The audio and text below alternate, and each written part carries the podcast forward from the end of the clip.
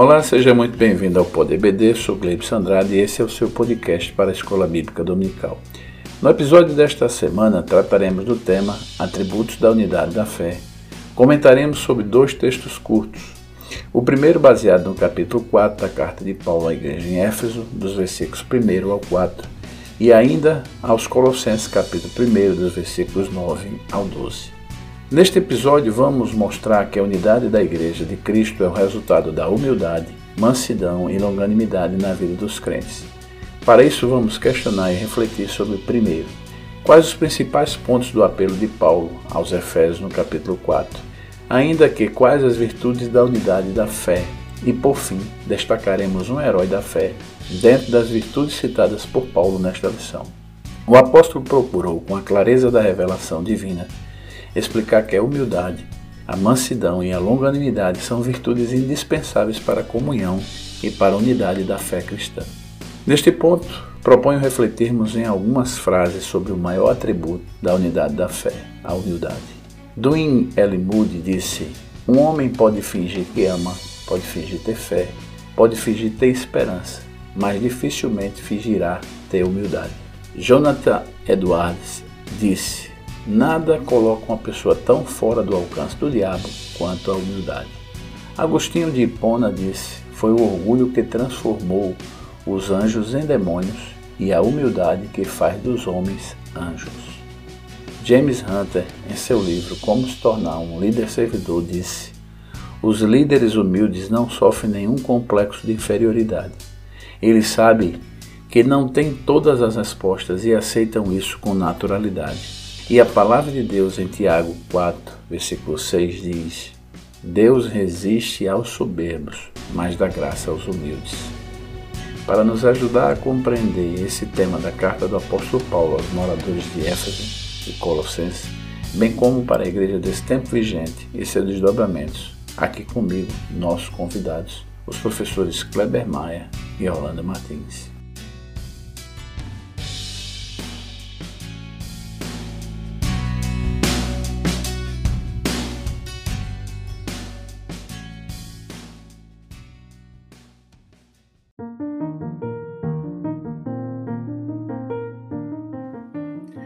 Seja muito bem-vindo, pastor Kleber Maia, pastor Orlando, em mais um episódio do EPODBD.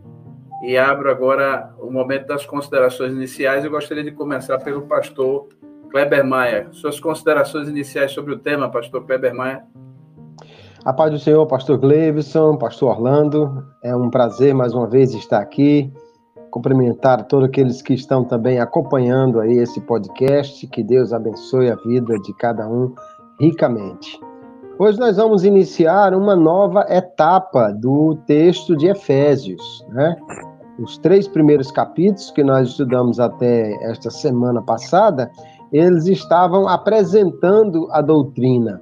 E agora, como é natural do apóstolo Paulo, nós vamos para a aplicação dessa doutrina. Então, aqui nós temos uma transição da teoria para a aplicação. E agora, nesse, nesse, nessa unidade aqui, nesse, nesse momento em que vamos partir para essa nova fase, precisamos estar bem atentos, porque na palavra de Deus, o, a proclamação sempre está ligada à instrução. Sempre nós recebemos de Deus uma, uma bênção extraordinária, mas essa bênção vem acompanhada também de uma responsabilidade. Então agora o caldo fica mais grosso quando Paulo começa não somente a, a, falar das bênçãos, olha que maravilha, você agora é a nova criatura, mas ele também vai dizer, só que a nova criatura tem uma nova maneira de viver, e nós vamos então tratar sobre isso nessa lição, falando sobre os atributos da unidade da fé, que é algo muito importante para o cristão. Pastor Orlando, então, o que, é que o senhor pode complementar nas suas considerações iniciais, Pastor Orlando? Boa tarde, pastor Gleibson, pastor Kleber Maia, cumprimentar os ouvintes com a paz do Senhor, dizer que realmente esse é um tema muito interessante, atributos da unidade da fé, e eu gosto do primeiro versículo do capítulo 4, onde o pastor Kleber Maia falou realmente da transição da teoria para a prática, onde o apóstolo Paulo vai orientando os membros da igreja de Éfeso para que eles realmente compreendam a importância, por exemplo, do chamado. Como é a aplicação do nosso chamado? Eu gosto, por exemplo, do versículo 1 que está escrito assim: Rogo-vos, pois eu, o preso do Senhor, que andeis como é digno da vocação. Ali a palavra preso no grego tem relação com doulos. Doulos é o servo, doulos é o escravo. Ou seja, agora a nossa vontade não é para nós mesmos, já não vivo mais eu, mas Cristo vive em mim. Ou seja, a partir de que eu compreendi a dimensão do meu chamado, eu tenho que andar no modelo cristão, no modelo de Cristo, no modelo de um verdadeiro chamado cristão. Ou seja, eu não devo me fazer chamado. É importante ter chamado. E quando nós realmente temos o chamado da parte do Senhor, temos o prazer de despertar a vocação, o chamado e o dom que há em cada um de nós e procuramos seguir o modelo de Cristo, como estava escrito na segunda epístola de Paulo a Timóteo, capítulo 2, versículo 15: Procura apresentar-te a Deus como obreiro aprovado, que maneja bem a palavra da verdade e dela não se envergonha. Aí nós temos aqui uma série de orientações práticas do apóstolo Paulo, onde ele fala acerca de guardar a unidade do espírito pelo vínculo da paz, fala sobre o corpo de Cristo, que é um só corpo, é, como também fosse chamado de uma só esperança da vossa vocação. Então, realmente, são orientações muito importantes para obreiros, professores de escola bíblica dominical, pregadores e cristãos em geral. Eu tenho certeza que seremos muito edificados com essa orientação dessa aula. Bom, considerando esse ponto, Pastor Orlando, eu gostaria já de fazer a primeira pergunta que nós colocamos para o tema, para o desenvolvimento do tema, que é exatamente a, a pergunta-chave, né? Que Paulo, esse, esse capítulo trata de uma exortação. Como bem disse o professor Kleber, não adianta ficar no campo da teoria, né? É preciso prática. E é dessa vez agora Paulo exorta e, e, e, faz um apelo. E aí eu gostaria de perguntar quais são os principais pontos desse apelo de Paulo aos Efésios nesse capítulo específico, o capítulo 4. Obrigado, pastor Gleibson. Eu vou destacar nos primeiros versículos, tá? Rogo-vos, pois eu, o preso do Senhor, que andeis como é digno da vocação. Ou seja, a palavra vocação tem relação com o chamado, com a compreensão do meu chamado. Ou seja, quando eu ando é, dentro da compreensão do meu chamado, todo chamado tem qualidade, tem, logicamente, aquelas qualidades que compõem o chamado. Uns Deus chamou para pregadores, para professores, para pastores e assim por diante. Quando eu digo professor, é na perspectiva do ministério do mestre e do ensinador. Então, nós observamos que todos os chamados, as vocações e os dons, sejam eles ministeriais ou dons do Espírito Santo, eles vêm imbuídos, é claro, por qualidades, por responsabilidades e têm características que compõem esse chamado. Logicamente que antes do chamado para um obreiro, todos temos um chamado geral para sermos um servo de Cristo. E isto também tem realmente, no meu entendimento, as qualidades mais importantes, que é a espiritualidade, que é ter conhecimento bíblico, que é ter a humildade, que é ter a mansidão, os aspectos do fruto do Espírito. Mas o apóstolo Paulo, falando da igreja dos Efésios, ele fala sobre a importância da unidade da fé. Aí no versículo 3 está escrito assim: procurando guardar a unidade do espírito pelo vínculo da paz. Versículo 4: há um só corpo e um só espírito, como também fostes chamados e uma só esperança da vossa vocação. Versículo 5: um só Senhor, uma só fé, um só batismo. Versículo 6: um só Deus e Pai de todos, o qual é sobre todos e por todos e em vós.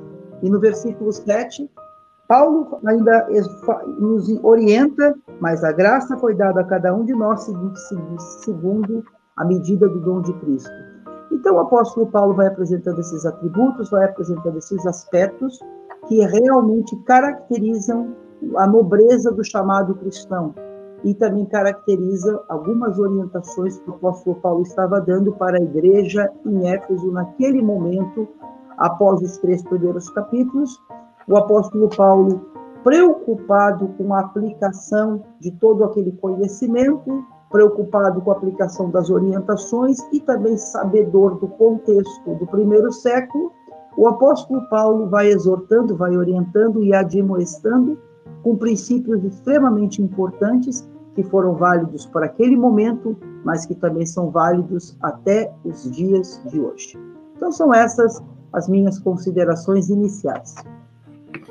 Bom, professor Kleber, o, o que é que o senhor poderia destacar ainda com relação a esses pontos, né? Esse apelo de Paulo é, é, é muito enfático e ele passa inicialmente por aquilo que ele já havia tratado do, do, do primeiro capítulo até o, o, capítulo anterior, o 3. Mas haveria condição de o senhor destacar, de fato, algum ponto, e, e considerando, acho que é muito importante, as características da igreja em Éfeso?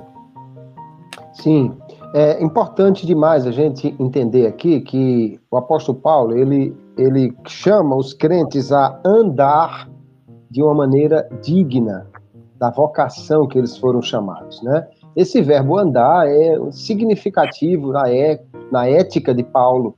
Paulo vai usar essa metáfora e aqui na Epístola aos Efésios ele diz no, no verso 1 do capítulo 4: Andeis de forma digna do chamado.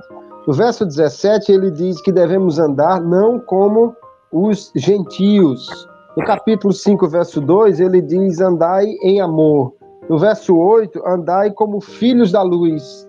E no verso 15, andai como sábios. Veja que é, é muito importante que ele mostra que agora nós temos uma nova conduta. Paulo continua naquela mesma, naquela mesma forma do antes e depois. Só que o antes, quer dizer, até o capítulo 3, o antes e depois era como você era. E agora, o antes e o depois é como você deve proceder, como você deve andar. São duas situações e duas maneiras de viver. Antes você era de um jeito e andava de um jeito. Agora você é outra pessoa, mas precisa andar de uma forma diferente. Então, há uma necessidade de se colocar como igreja que é separada do mundo há, uma ligação forte aqui, porque Paulo diz que nós fomos eleitos, né? eclectos, os, os chamados para fora. E aqui é, ele diz que devemos andar de acordo com o nosso chamado, com a maneira como nós somos chamados. E aí ele vai destacar, então, o, a humildade, vai destacar a mansidão, vai destacar o amor, vai destacar a unidade. É importante o professor considerar que a, aquilo que ele começou a tratar aqui é, Primeiro ele traça um quadro geral e depois ele vai desdobrando isso até o início do capítulo 5. Porque na próxima lição nós já vamos estudar a aplicação disso para os deveres domésticos. Né? Então, se o professor puder, ele pode também permitir que os alunos olhem o restante do capítulo 14, já que não vamos retornar a esse estudo.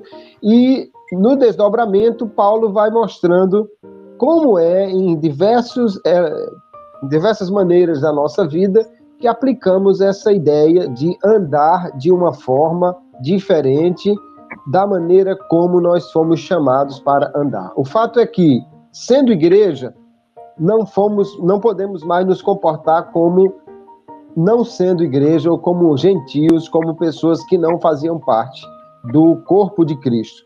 Estar no corpo é importante e é maravilhoso para nós, mas isso também tem uma responsabilidade, porque quem está no corpo deve seguir o padrão da cabeça que é Cristo. Muito bom.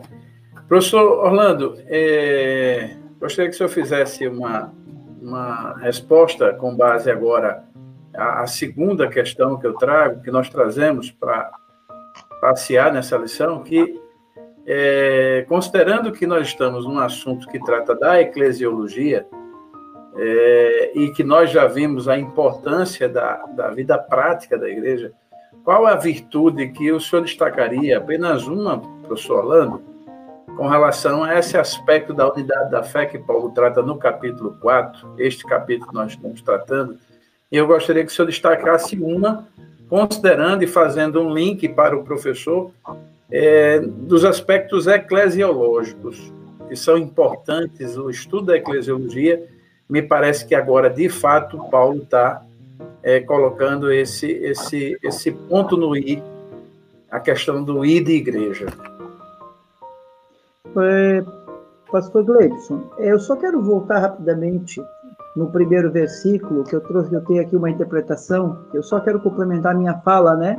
Rogo-vos. O termo rogo-vos no grego é parakalel, que quer dizer chamado para o lado de alguém, convidar, embora com frequência tenha o sentido de apelar, de exortar e de encorajar. Ou seja, é a intensidade daquilo que Paulo está encorajando os membros da igreja de Éfeso. Agora, faço um link até com esta com esta reflexão do, do primeiro versículo, Rógovos, do capítulo 4, eu vou destacar aqui a humildade. Vou falar um pouquinho sobre a humildade, que está no versículo de número 2. Com toda humildade e mansidão, com longanimidade, suportando-vos uns aos outros em amor. Eu vou falar sobre a humildade.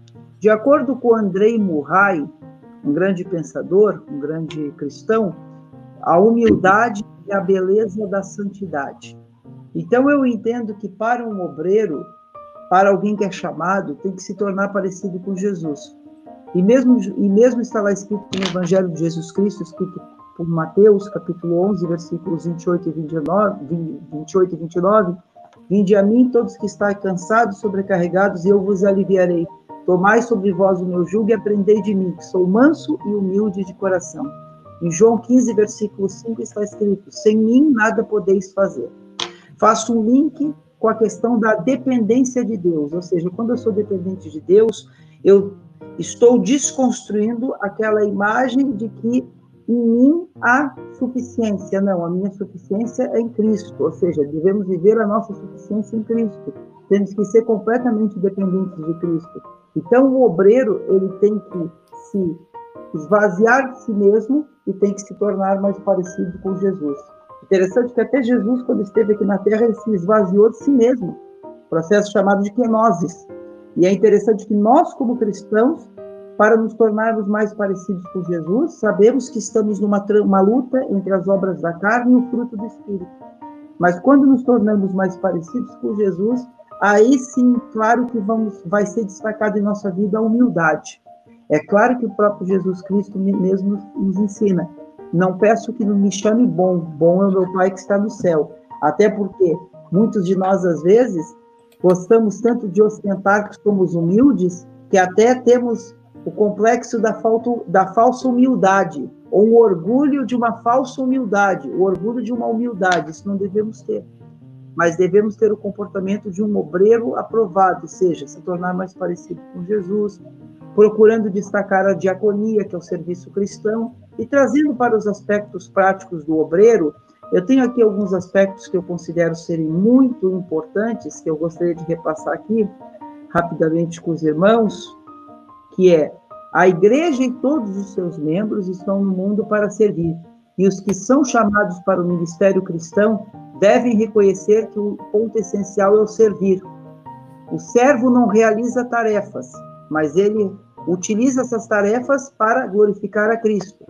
Servir é ministrar aos outros o amor de Cristo. Cresce-se no reino a partir do serviço. O serviço deve expressar a nossa espiritualidade. Então, quanto mais parecido com Jesus eu me torno, mais humilde eu fico. Marcos 10, 45. O filho do homem não veio para ser servido, mas para servir. Então, para mim, o, aspecto principal da humildade é Jesus. Ele é o nosso modelo ou seja, eu tendo um modelo realmente de uma espiritualidade cristã, tendo o Cristo servo como norte, como base, como fundamento, aí eu tenho um fundamento perfeito para a humildade. E quando o apóstolo Paulo fala com toda a humildade, na humildade da fé, o apóstolo Paulo, na verdade, o que ele pregava era a doutrina de Cristo. Muito bom. Professor Kleber, é, o professor Orlando destacou a humildade, que me parece ser a que mais atrai a atenção nossa, e aí, o que é que o senhor poderia destacar, além de, né, se for um ponto comum ou alguma outra característica, qual é que o senhor pode destacar para essa pergunta? que é sobre a, a, a, qual a virtude né, da unidade da fé que deve ser destacada, então. Muito bem, pastor Gleibson. Eu vou continuar seguindo o destaque do pastor Orlando, que é a humildade. Me parece que a humildade que, que na Bíblia é, é algo que destoa do mundo greco-romano. Né? Na época, o, o, o grego é, não se via com humildade. Humildade era coisa de escravo, era coisa de fraco. fraco. E só que o, o, o, mais extraordinário de todos os homens se disse humilde e manso e mandou que nós o imitássemos. Né? Então, essa é uma virtude cristã que realmente destoa do mundo. E nada mais justo que Paulo destaque exatamente ela como sendo a grande diferença do antes para o depois. Agora nós temos que andar em humildade. E me parece que a humildade ela é essencial para que eu possa também ter as outras virtudes. Porque a humildade faz com que eu me considere em, em baixa, né? eu, eu não me considere altivo ou melhor do que ninguém, dentro daquela ideia que Paulo desenvolve também os filipenses de considerar os outros superiores. Assim mesmo. Assim é mais fácil de eu ser manso. Porque ser manso, aqui a mansidão é tratar os outros com gentileza. Ora, se eu considero que o outro é superior a mim, é muito mais fácil tratá-lo com gentileza. Nos dias de Paulo, tratava-se os escravos com, com rispidez, como em toda época a escravidão levou a isso, porque se considerava o escravo um ser inferior, uma ferramenta viva e não um ser humano. Mas quando eu considero os outros superior a mim, então é mais fácil de ter um, uma mansidão, de ter amor, ou seja, amor, tolerância, essas formas que o apóstolo Paulo vai mostrar são formas de valorizar os outros. E só posso valorizar os outros na hora que eu me valorizo menos, na hora que eu te, encho menos a minha bola, né? Usando essa metáfora aí, é que eu posso então valorizar mais os outros. É muito interessante no texto que Paulo começa assim: Eu o preso do Senhor, estou dizendo isso.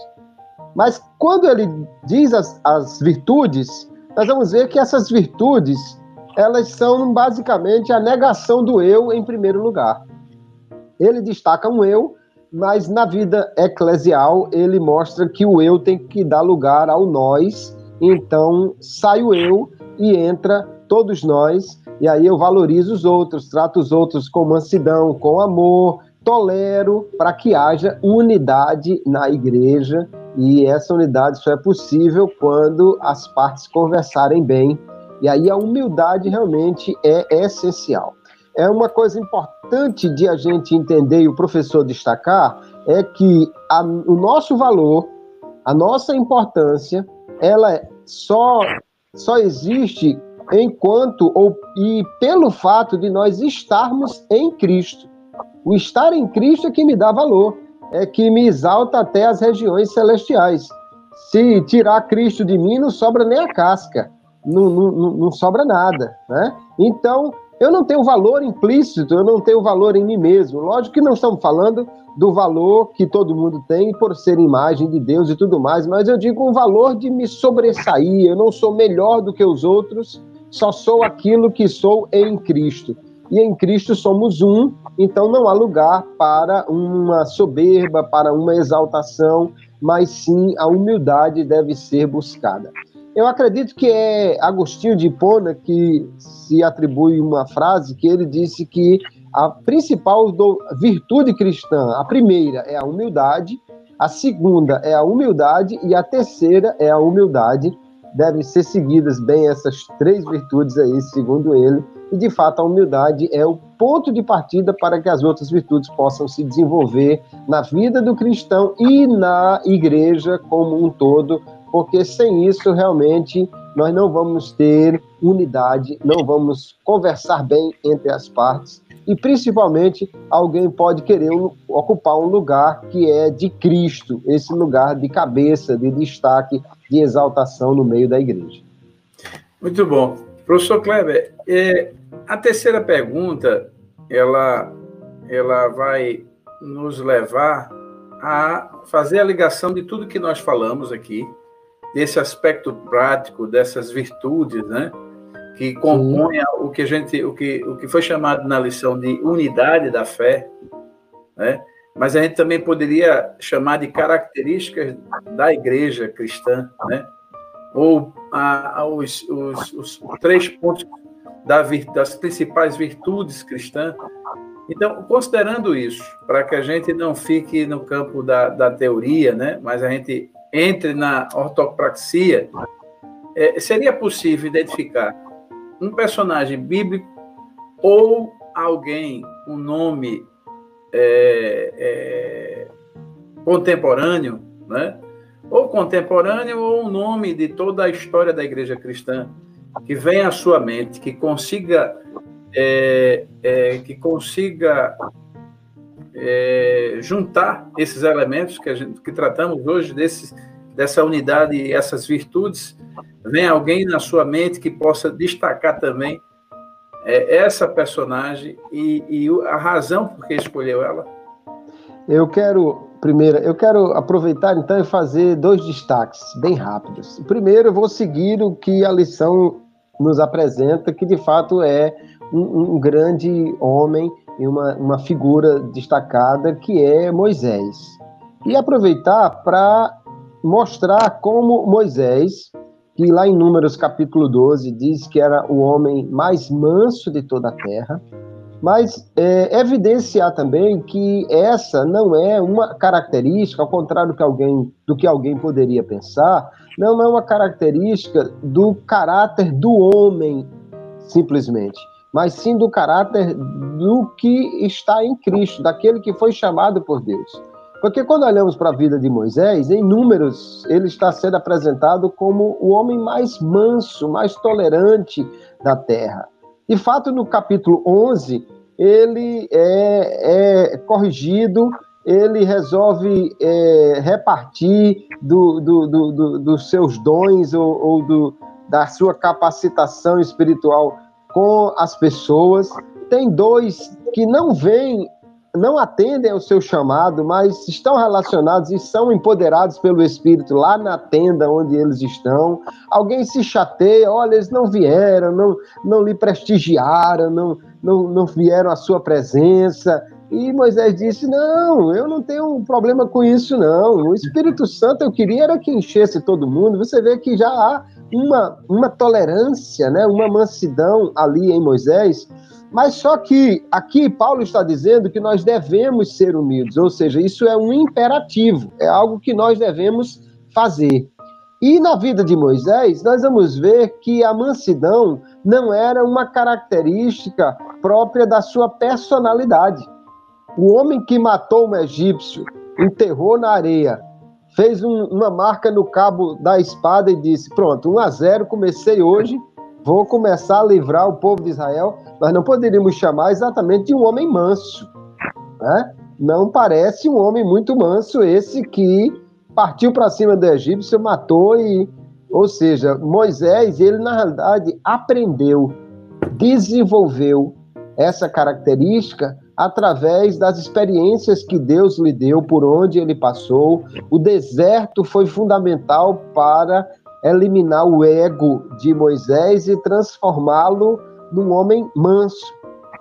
Aquele que se achava talvez muita coisa que era destaque no Egito, agora já não se acha muita coisa quando é chamado por Deus, e isso foi por causa exatamente das experiências. Eu eu li, não lembro quem foi o autor da frase, mas ele dizia que ninguém será usado grandemente por Deus sem antes passar por uma grande provação, por uma grande experiência. Isso significa então que Deus, em sua graça, ele coopera conosco por meio de circunstâncias para nos ajudar a cumprir esse imperativo, ser humilde, ser manso. Moisés é um exemplo disso, um homem que se tornou manso, mas ele aprendeu isso e vamos dizer assim até às duras penas. Só que agora, sendo manso e humilde, ele estava pronto para ser usado por Deus. E isso é maravilhoso. Tem gente que talvez esteja pensando: ah, eu não fiz muita coisa, eu já estou com 50 anos, 60 anos, não dá tempo mais nem de começar a fazer alguma coisa. Mas vamos lembrar que Moisés começou seu ministério aos 80 anos de idade. Foi quando ele estava pronto, né? Aí Moody diz que a vida de Moisés é dividida em três períodos de 40 anos. Nos primeiros 40, ele achou que era alguém. No segundo período de 40, ele descobriu que não era ninguém. E no terceiro período, ele descobriu o que Deus pode fazer com alguém que não é ninguém. E agora ele foi usado poderosamente a partir desse ponto que ele não era ninguém. Ou seja, a humildade, a mansidão, na verdade, o capacitou para o chamado de Deus. E isso é muito importante. E entre os contemporâneos, especialmente aqui no Brasil, eu quero destacar o professor, pastor Russell Shedd, que há bom. pouco tempo passou para o Senhor. Mas eu lembro de uma, de uma frase da filha dele, que numa entrevista disse assim: Eu sei que todo homem peca, porque a Bíblia diz isso. Mas meu pai eu nunca vi eu nunca vi meu pai pecar. Isso é um testemunho extraordinário feito por uma filha, né? É. O que mostra realmente a grandeza do homem que se submete ao Senhor e que é usado por ele. E ele era realmente um homem muito humilde, muito manso, com simplicidade, atendia a todos. E conta-se uma história, vou ser bem rápido para encerrar a minha fala que ele ia pregar num grande evento e botaram um diácono muito bem vestido e alguém até chamou o diácono para fazer outra coisa. Ele disse: Não, eu estou aqui para receber o palestrante, pegar a pasta dele. E o diácono, muito até se achando importante por aquela missão. Mas quem é o palestrante hoje? E disseram: é O doutor Russell Shedd. Alguém disse: Ó, oh, você está vendo aquele velhinho sentado lá no púlpito de camisa? Tô vendo. É ele. Ele já passou por aí, você nem viu, porque ele estava esperando um camarada muito pomposo e passou alguém muito simples que ele achou que nem tinha cara de palestrante. Esse é o homem humilde, mas esse é o homem que Deus usa e Moisés é um exemplo que nós devemos seguir, porque na realidade ele como Russell Shedd e tantos outros nomes estão seguindo o principal exemplo que é de Jesus, que nós devemos imitar, sendo manso e humilde. Excelente. Professor Orlando, agora a, a resposta, respondendo, né, essa terceira questão, é, de citar um grande personagem bíblico ou do mundo contemporâneo, na, na, na sua opinião. Então, eu vou citar um personagem bíblico e vou reforçar do mundo contemporâneo, que é o Dr. Shed. O Dr. Shed faz em, em 2016, ele esteve na Mais de Cristo, é, eu coordenava a área de educação da igreja, a, a, convite da direção da igreja, mas eu que fiz todo, toda, toda, eu que liguei, que recebemos ele, eu e o professor, o pastor Paulo Mazarém. E recebemos o, o Dr. Shed. Ele realmente nos deu uma aula de humildade. O Dr. Shed é humilde de, no trato, é humilde da forma com, como ele conversa com as pessoas, como ele se comporta. Era uma pessoa totalmente humilde, simples, na essência que eu digo, na simplicidade de Cristo, na simplicidade do Evangelho, na humildade, na, na grandeza do espírito é, humano é, tomado, é, sendo cheio do Espírito de Deus, porque ele era um homem cheio do Espírito Santo. Pelas suas atitudes, eu observava claramente que ele era um homem cheio do Espírito Santo. Para mim, um modelo inegável de um cristão cheio do Espírito Santo. E aqui no Novo Testamento, o apóstolo Paulo nos dá um grande exemplo, em Filipenses capítulo 2, versículo 3, que está escrito assim: Nada façais por contenda ou por vanglória, mas por humildade, cada um considere os outros superiores a si mesmo. O apóstolo Paulo, grande mestre do seu tempo, o melhor aluno de Gamaliel, das 48 sinagogas de Jerusalém, o mais destacado, era um homem poliglota, um homem à frente do seu tempo, ia ser realmente um dos grandes mestres da lei, já era, com certeza. Mas aí ele se converteu e a conversão dele mudou seus paradigmas, mas não tirou seu conhecimento. Então ele acresceu ao seu conhecimento histórico, cultural e religioso que ele tinha muito grande, também agora o conhecimento empírico de Cristo e também se aprofundou mais nas doutrinas de Cristo e se aprofundou também na teologia de Cristo.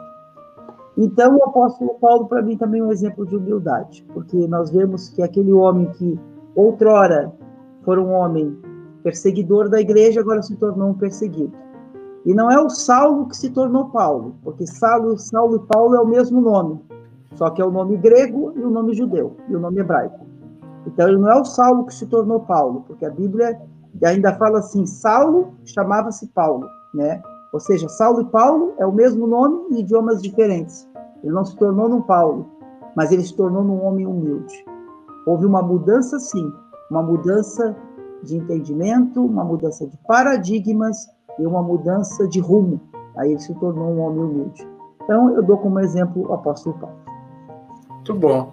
Realmente, eu, eu, eu quero agora entrar nesse último bloco nosso, que é o bloco da mesa redonda e também a hora da a nossa hora da pimenta, onde a gente fica mais à vontade para tratar também questões de caráter didático pedagógico para o professor e já lançar a primeira pimenta aqui para discutirmos.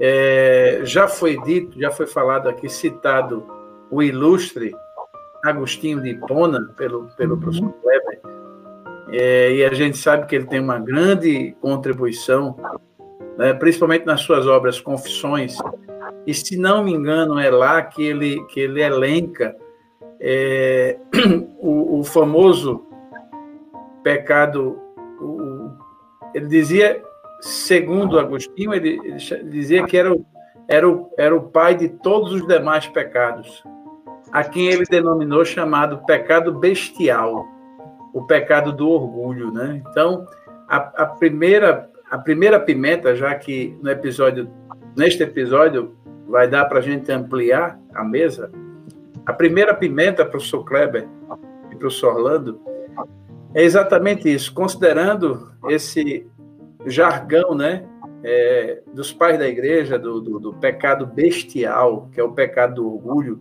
que a gente sabe que é um, é um pecado bestial, porque vem do de besta, né? que é uma, uma, uma denominação, uma das denominações do diabo, de Satanás, sendo ele, né? tendo ele o posto que teve no céu, e o seu coração se encheu de, de orgulho, de presunção, de prepotência, é onde impede muito né, a, o exercício da humildade, é exatamente como, como já bem disseram os dois professores, a gente achar que é alguma coisa, isso é um grande problema, e é um, a gente começa a entrar no pecado bestial. E aí eu gostaria de, de compartilhar com vocês, de ouvi-los com relação a isso, a esse pecado, se de fato é, é possível a gente fazer uma relação, se é impositiva, se é impeditiva, já que o homem tem uma grande tendência ao orgulho, professor Kleber. Será que há uma, um paradoxo aí? É possível? Qual é a relação que o senhor faz dentro desse tema aí, professor Kleber? Pastor Cleibson, é, é, é, fato concreto que a Bíblia ela fala muitas vezes contra o orgulho e exalta a humildade. Sendo que nós vamos encontrar o, algumas metáforas que são muito importantes de serem verificadas. Quando nós falamos de é, ser humilde, nós vamos ver que isso é uma escolha. É uma, é uma, uma escolha que você tem. Pedro, primeiro capítulo, capítulo 5 da sua primeira epístola, verso 5, ele diz que nós devemos nos revestir de humildade. A humildade ali é como se fosse uma roupa que você escolhe para vestir, né? Você vai lá, abre o guarda-roupa da alma, e aí tem a roupa do orgulho e tem a roupa da humildade. Você escolhe qual você vai vestir naquele dia ou naquela ocasião. Você então pode escolher ser humilde ou pode escolher usar o seu orgulho. Agora, a escolha que você faz é só do, do início, do, do caminho que você vai tomar. Se você escolher ser humilde, então o resultado disso é que Deus vai lhe exaltar. Essa é uma verdade que Pedro destaca, mas que foi Jesus que ensinou mais de uma ocasião, né, que os que se humilham serão exaltados. O, o mundo fez um trocadilho disso aí, inventou um ditado dizendo: os humilhados serão exaltados. Ora, eu só posso concordar com o ditado se eu for humilhado por mim mesmo. Eu me humilhei. Porque o. o, o, o a... Diga-se de passagem, professor Kleber, é o capítulo citado né, de Pedro, a primeira Pedro, de primeira Pedro, é, diz até um lugar para fazer isso, né? Humilhai-vos, pois, debaixo da potente mão de Deus, para que a seu tempo, o tempo de Deus, ele vos exalte, né? Então, realmente, alguém distorce esse versículo, né? Distorce. Quando Jesus disse que aquele que se humilha será exaltado, o será ali é o que na teologia se chama o passivo divino, né? Quem é que vai exaltar esse camarada? Ou quem é que vai humilhá-lo? É Deus. Deus irá exaltar o que se humilhar e Deus irá humilhar o, o, o que se exaltar. Ou seja, nós escolhendo o caminho da humildade, vamos ser exaltados por Deus, embora Pedro diz que ele fará isso no seu tempo. Isso é fundamental, porque Pedro também diz que Deus resiste ao soberbo. Então essa é uma característica tão complicada que é impossível que alguém tenha uma comunhão perfeita com Cristo, esteja realmente em Cristo e esteja sendo objeto da resistência de Deus, né? Então, talvez a, gente pudesse pensar aí num corpo que está sendo expulso, do, do, do, um órgão que está sendo expulso do corpo, né? Aquele órgão está sendo rejeitado, rejeitado. para usar a metáfora de Paulo, que nós estamos no corpo de Cristo, mas ao mesmo tempo Pedro diz que Deus resiste ao soberbo. E, e eu concluo com uma frase do C.S. Lewis, né, um grande pensador aí do século XX, e ele dizia o seguinte, que o, o diabo ficaria satisfeito que você seja casto, que você seja é, uma pessoa misericordiosa e que você trabalhe bastante para Deus, desde que ele consiga colocar em você o vírus do orgulho. Porque dentro de pouco tempo o orgulho vai lhe matar. E ele conclui lá dizendo assim: é como se você ficasse curado de uma gripe e pegasse um câncer porque o orgulho vai lhe corroer de maneira tal que é uma questão de tempo. Aliás, a Bíblia diz isso, né? Que o, o, orgulho precede a queda. Então é uma questão de tempo que o orgulhoso realmente chega a um ponto que não tem mais como ele permanecer até mesmo no corpo de Cristo se não tiver cuidado com isso. Então é algo muito perigoso que deve ser evitado. Muito bom. Professor Orlando, então, algo é, algo a, a, complementar aí, professor Orlando, que lhe vem à mente sobre essa questão? Eu só quero só é, citar os nossos ouvintes, Atos 13, 9, porque eu falei anteriormente Paulo e Saulo, só para não gerar que muitos ouvintes podem ter ficado com dúvidas, né? Está hum. escrito assim, todavia Saulo, que também se chama Paulo.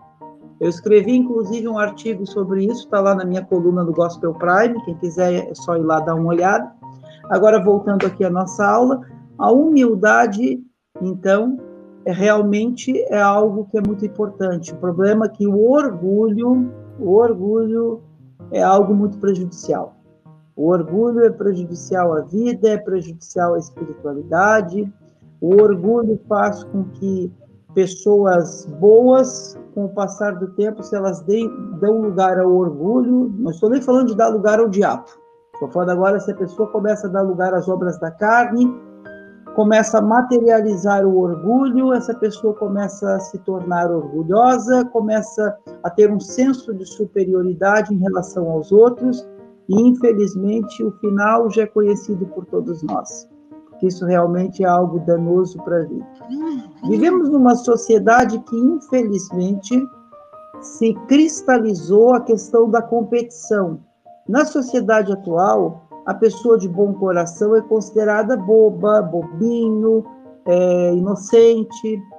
Infelizmente, nós sabemos que a sociedade atual ela tem uma predileção não pelas pessoas que têm um bom coração de um modo geral, não quer dizer que a sociedade também demoniza pessoas boas, não é isso, não é isso que eu estou falando.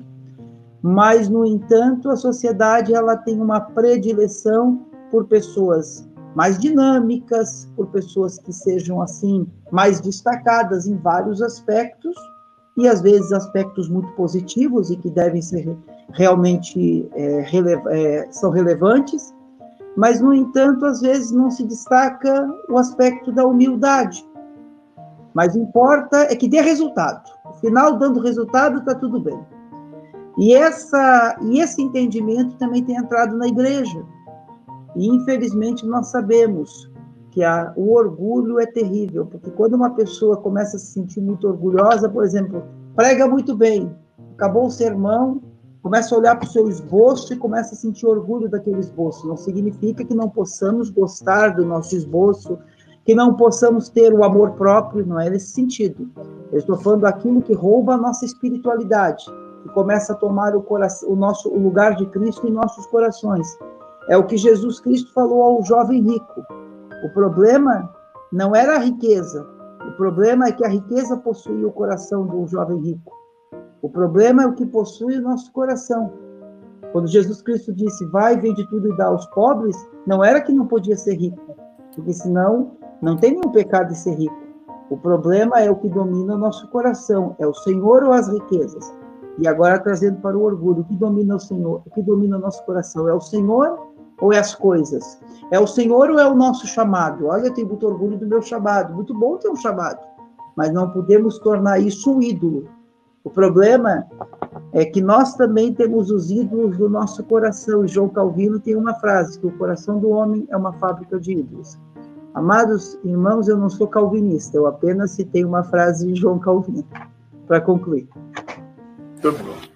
Tirando João Calvino, o resto foi muito bom. É, é um grande pensador cristão, não somos obrigados a concordar com tudo, né? Comemos é o verdade, professor. É, né? professor Orlando. então, eu vou. Eu acredito que, que, que há tempo ainda para a gente considerar uma segunda pimentinha, que eu acho que a comida é aquela história. Eu botei uma pitadinha, mas eu acho que cabe mais um bocadinho, um pouquinho. Meu Deus, meu pastor eu, não tem pelo mais. É, mas então, nós sabemos que, que toda essa lição, todo esse tema, professor Kleber, professor Orlando, ele, veio, ele, ele vem muito é, com um, um, desejo de um aspecto prático eclesiológico. Eu só consigo pensar nessa lição desse ponto de vista prático, que traga alguma coisa prática, porque se não ficar nada prático, eu acho que perdeu-se o tempo do trimestre todo. Então, a, segunda pimenta vai muito nesse aspecto. O que é que está faltando, professor Kleber? É, é, eu vou começar pelo professor Orlando e terminar no professor Kleber o que é que está faltando, professor Orlando, para essa igreja, sem, sem, sem entrar no mérito né, especificamente de, de qual igreja, mas a igreja cristã evangélica, ou a igreja cristã como um todo, odierna, o que é que está faltando para ela ser relevante do ponto de vista prático? E fala-se muito, há uma tentativa de uma construção de uma igreja atual com características da igreja apostólica, que a gente sabe que isso é é, é quase impossível se voltar ao tempo para construir uma igreja apostólica, né? Não, não, não, não dá. É diferente. O tempo, o tempo demanda uma nova atitude da igreja, um, um novo posicionamento, um novo normal, como se fala tanto agora pós-Covid, né? Do tal do novo normal. Qual é o novo normal para a igreja? E, e se de fato esse Covid que a gente sabe que a gente poderia fazer um, um, um correlacionamento contextualizando com a situação atual, né, dessa grande pandemia, e o que é que, de fato, na opinião de vocês, nós temos aí alguns minutos ainda para tratar disso, fazendo esse link. Eu quero começar pelo professor Orlando, né? O, o que é que está faltando para a igreja ser mais relevante do ponto de vista deste capítulo 4, mais especificamente, quando foi tratado dessas virtudes que compõem a unidade da fé, professor Orlando Martins. Então, pastor Gleibson, eu acho que um ponto que a igreja poderia compreender é o que nos une é maior do que o que nos divide. É, nós temos uma pluralidade muito grande de denominações, se não estou entrando no mérito. Não vou entrar no mérito da questão igreja histórica, pentecostal, nem neopentecostal, muito embora algumas práticas das igrejas neopentecostais nós temos pontos críticos e contrários. Entretanto, todavia, eu acho que compreender que a missão é maior do que propriamente dito a denominação. As denominações são muito importantes e damos graças a Deus pela igreja, porque a igreja local ela é um sinal visível da graça de Deus e Calbart ele defende muito a importância da igreja local, Orígenes, os pais da igreja, os teólogos atuais, os teólogos antigos, Antônio Gilberto, Claudio de Andrade, Estevão Ângelo, enfim. Igreja local, para mim, é algo incontestável. Temos que, temos que estar numa igreja local sem sombra de dúvida. Mas compreender que o outro irmão que está numa outra igreja também é meu irmão em Cristo. E nesse momento de pós-Covid, o Senhor está nos chamando a uma comunhão. Eu não preciso agora ir lá para a igreja do outro irmão. Eu já tenho a igreja onde eu frequento, eu sou pastoreado, estou ali naquele local, estou servindo de bênção naquele local. Mas, por exemplo, se eu souber que tem um irmão de outro ministério que está passando uma, uma luta, e lá naquele outro ministério ele não está recebendo uma assistência, às vezes porque aquela igreja não tem tantas condições para o suprir, eu acho que não tem nenhum mal a nossa igreja também contribuir com aquele irmão, porque antes dele ser um membro de outra igreja, ele é um irmão em Cristo.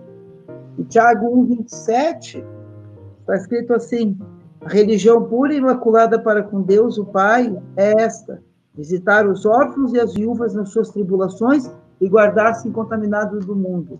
Aí vamos fazer um link com a lição. Eu estou no versículo 2. Com toda a humildade e mansidão, com longanimidade. Eu estou no versículo 2. Suportando-vos uns aos outros em amor. Eu não vou colocar no suportar no aspecto do suportar o meu irmão, mas do amar o meu irmão no aspecto de, da verdadeira espiritualidade. Então, espiritualidade, ela é materializada na parábola do samaritano. O meu próximo não é a pessoa que eu, que eu encontro pelos caminhos da vida, mas é cujo caminho eu me coloco.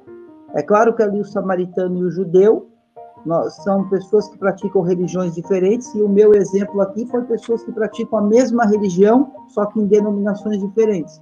Então, eu só tomei esse exemplo não na questão religiosa, de uma religião A para a religião B, mas para que possamos compreender que a proposta de Cristo nos, nos ensina a amar os que são de nossa denominação, o que são das demais denominações, as outras pessoas que não conhecem a Jesus, nós também temos que amá-las. Por quê?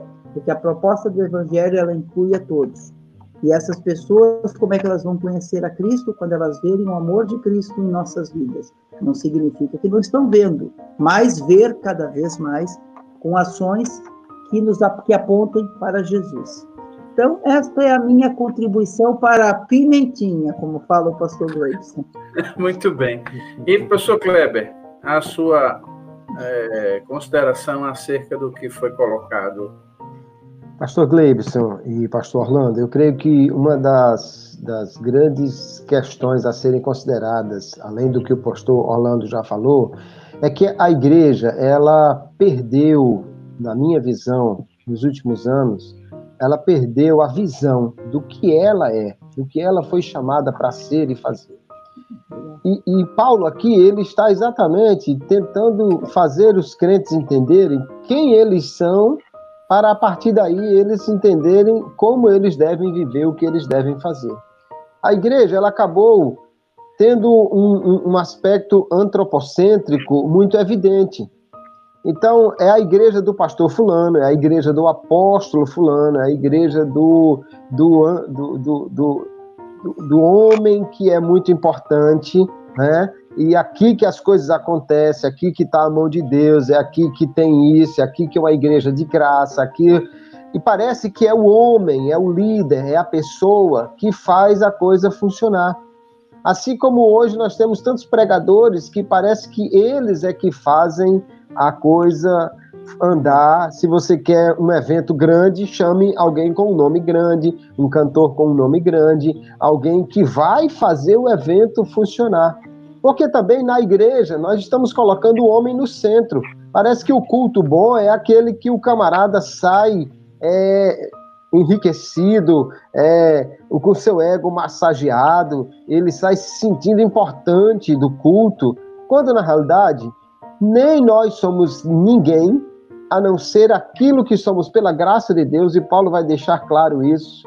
Nós somos chamados e capacitados pelo Senhor, né? Nesse mesmo capítulo 4, verso 11, ele diz que ele é quem dá uns para e aí ele descreve os ofícios.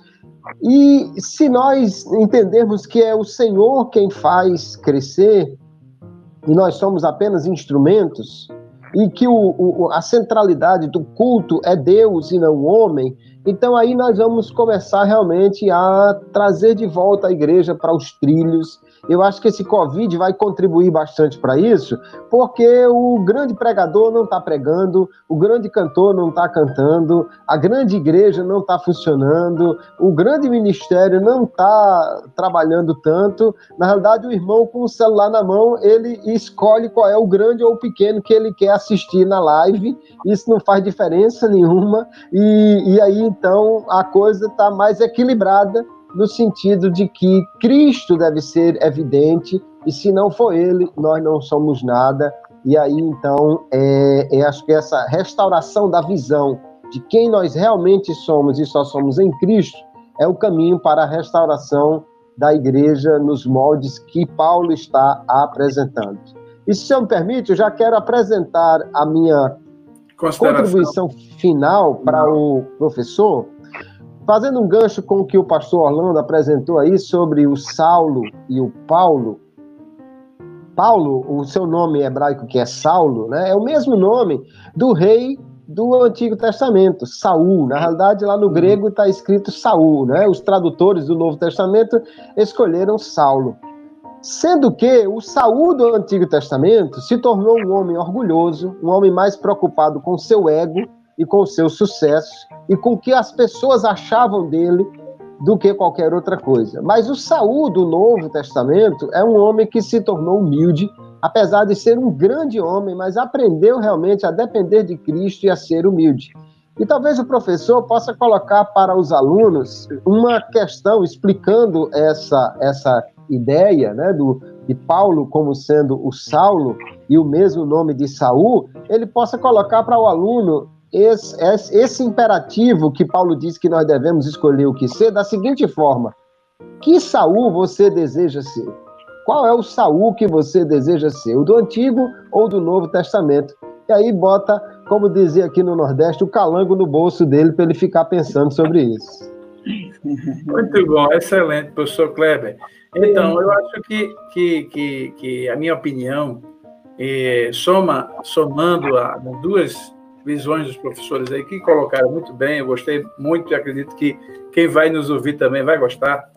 Mas eu acredito que, que, que o, o Covid permitiu, é, como síntese final, de fato, eu acho que está muito contextualizado que essa lição que nós vamos ver domingo, o professor vai ver, porque nada melhor do que, do que a igreja se ter, né, se deparar com essa grande tragédia mundial, essa grande pandemia, e ela está é, passando pela mesma aflição, né? submetida ao mesmo tipo de aflição, e eu acredito muito que é exatamente uma maneira de reduzir, de diminuir o antropocentrismo na igreja, porque, como bem disse o professor Kleber, nessa altura sumiu o grande pregador, sumiu o grande apóstolo, sumiu a grande cantora. A, a verdade é que é, já se teve grandes personalidades do mundo gospel, né? Afligida pelo Covid, né? Que foi a óbito, né? Supostamente aí nominal, nominalmente pelo Covid, é, de uma maneira pra, que, que confirma os aspectos bíblicos e diz que tanto a chuva como o sol caem no mesmo roçado, né? Tanto do bom como do mal. A diferença é exatamente no aspecto do ponto de vista da fé, daquilo que nós acreditamos. E nós vimos até alguma discussão aí de que, de que a igreja está é, é, é alguém com arrogância querendo fazer a mesma coisa que fizeram com Jesus, né? Se tu és o filho de Deus, desce da cruz, né? salva-te a ti mesmo, né? E a gente sabe que a igreja não tem essa prerrogativa, que seria um excesso de arrogância e uma tentação a Deus, a gente, num momento como esse, querer ser superior à aflição que está afligindo a todos. Então, professor Orlando, dito isto, qual a sua consideração é, em relação a isso e também o seu, a sua consideração final, professor Orlando, acerca do tema que nós tratamos, que senhor pode fazer agora, professor Orlando? Então, pastor Gleibson, falando sobre o que o senhor falou agora, né, fazendo uma, um parêntese, uma relação, eu entendo que nós, como cristãos, nós estamos aqui para ser o sal da terra e a luz do mundo. E vamos cada vez dando nosso testemunho, vamos cada vez mais é, é, apresentando Cristo é, à sociedade atual. Infelizmente, nós cristãos também também estamos aqui nessa terra. E se aqui estamos, também podemos ser acometidos por doenças, por tribulações e por lutas, e muitos irmãos queridos e abençoados, servos do Senhor, que são uma bênção, também podem é, é, ser vitimadas por uma enfermidade, como o Covid ou por outras. Isso, por isso, lamentamos, porque são servos do Senhor, mas, infelizmente, nós todos estamos aqui, então todos podemos ser acometidos por alguma doença e não estamos imunes às fatalidades. Então, se estamos aqui, estamos com a nossa missão, mesmo em meio a essa sociedade tão difícil de viver, essa sociedade de tantas contrariedades contra o evangelho, de tantos ataques contra a Igreja de Cristo que tem acontecido nos últimos anos, de ataques frontais ao Evangelho, promovido por pessoas que não conhecem a Jesus. Mas nós, como cristãos, devemos ter o mesmo exemplo que o apóstolo Paulo teve, né? Com toda humildade e mansidão e com longanimidade. E rogo-vos, pois eu, o preso do Senhor, que andeis como é digno da vocação. E vou fazer um, agora um parênteses com o apóstolo Paulo. O apóstolo Paulo morreu, segundo alguns teólogos, historiadores, decapitado na saída da Via Campesina em Roma. De acordo com alguns teólogos e historiadores, o profeta Isaías foi cerrado ao meio. De acordo com alguns historiadores, o apóstolo Pedro foi crucificado de cabeça para baixo nós temos vários exemplos de servos do Senhor que também foram acometidos por enfermidades, por lutas e por aflições, assim como os servos do Senhor atuais também são acometidos por lutas, por aflições e por momentos de adversidades. Mas nunca percamos a nossa fé e a nossa esperança em Cristo. Vou novamente falar do João Calvino. João Calvino sofreu por muito tempo de problemas de saúde. Lutero também. De acordo com alguns historiadores, Lutero morreu relacionado a um AVC ou a um ataque cardíaco. É o que está ali naquela obra, aqui ó, nas obras selecionadas de Lutero que eu tenho. Posso falar de Charles Spurgeon, que sofreu por muitos anos com, até com depressão, salve me engane. Espero não estar errado, mas não sei se Spurgeon algum outro pregador famoso, mas que sofreu algum tempo de depressão.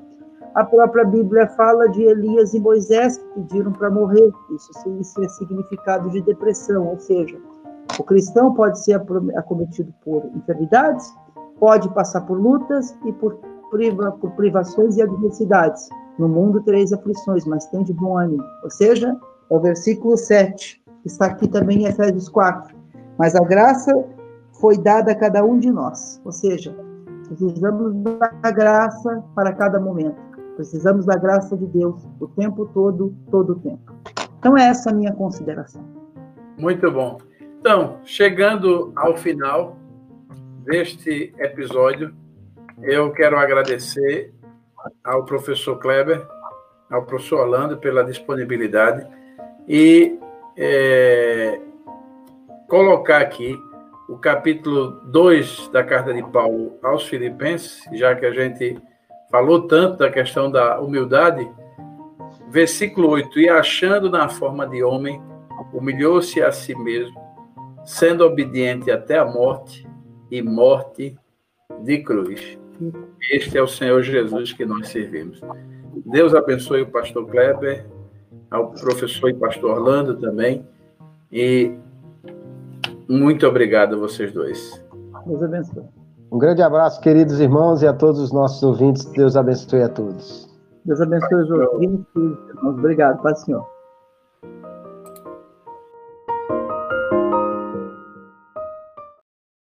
O Bíblia Hoje é uma organização cristã dedicada a equipar líderes e fortalecer cristãos em todo o mundo, fornecendo conteúdo fiel à Palavra de Deus e ferramentas práticas para que pastores, profissionais cristãos ou líderes na sua igreja local vivam o projeto de Deus em suas vidas e treinem outros para fazer o mesmo. Acesse o melhor do conteúdo cristão com diversos formatos para o seu crescimento em www.bibliahoje.com e inscreva-se.